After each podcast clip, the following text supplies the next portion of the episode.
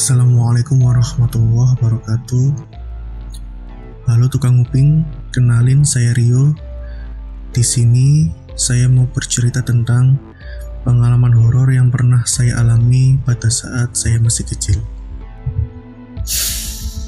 Sebelum saya masuk ke cerita, saya mau menyampaikan sesuatu. Uh, karena ini pengalaman pertama saya membuat podcast, saya mohon maaf kalau bicaranya masih terbata-bata dan masih kurang dalam mengatur tata bahasa. Uh, jadi semoga teman-teman bisa enjoy ya. Baik, saya mulai ceritanya. Kejadian ini saya alami waktu saya masih kecil, sekitar kelas 3 SD. Berarti sekitar 10 tahunan yang lalu. Waktu itu saya dan orang tua saya berkunjung ke rumah saudara saya pada saat malam hari sekitar habis isya. Uh, jaraknya nggak jauh sih dari rumah saya karena masih sama-sama berada di Surabaya Pusat. Rumah saudara saya ini di gang ya, tapi gangnya ini agak lebar jadi seukuran mobil itu masih bisa masuk, tapi ya gitu cuma satu arah. Singkat cerita, kami pada saat itu ke sana naik motor.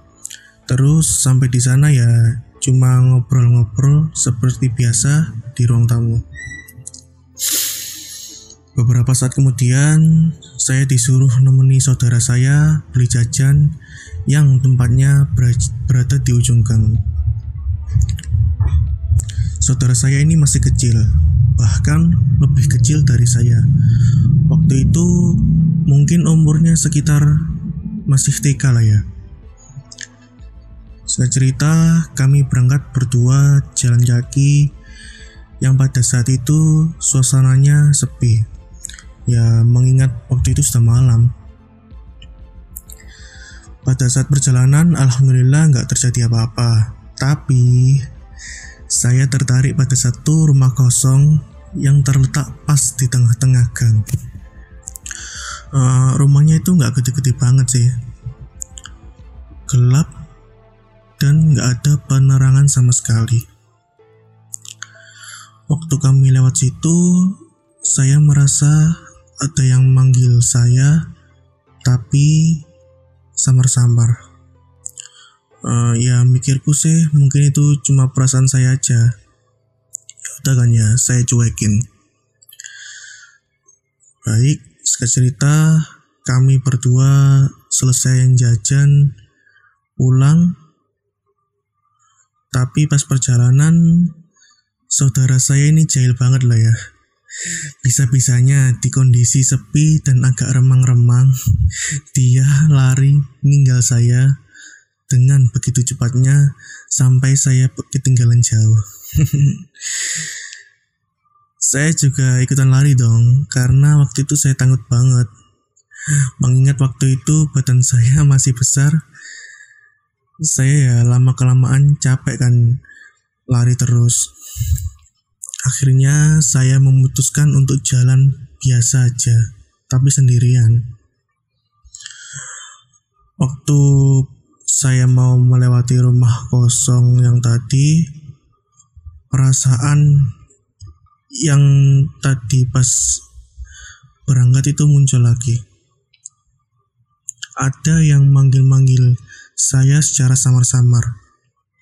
Entah kenapa pada saat saya pas berada di depan rumah kosong itu, saya berhenti dan menengok ke terasnya saya melihat ada bapak-bapak lagi duduk pakai kursi di teras. Pakai kaos polo lorek-lorek, celananya warna hitam kalau nggak salah. Tapi kepalanya nggak ada dong. Langsung waktu itu saya terdiam sekitar 5 detik. Saya nangis, terus saya langsung lari sekenceng-kencengnya ke rumah saudara saya, balik lagi ya. Sampai di sana, saya langsung cerita ke orang tua saya dan saudara-saudara saya yang ada di ruang tamu waktu itu tentang apa yang saya lihat tadi. Setelah itu, saya ditenangin, dibaca-bacain ayat Quran. Alhamdulillah, seketika itu saya langsung lega dan gak ketakutan lagi. Baik, sekian cerita dari saya. Apabila banyak salah kata, mohon dimaafkan. Semoga cerita ini bisa menghibur teman-teman. Terima kasih banyak yang sudah mendengarkan. Wassalamualaikum warahmatullahi wabarakatuh.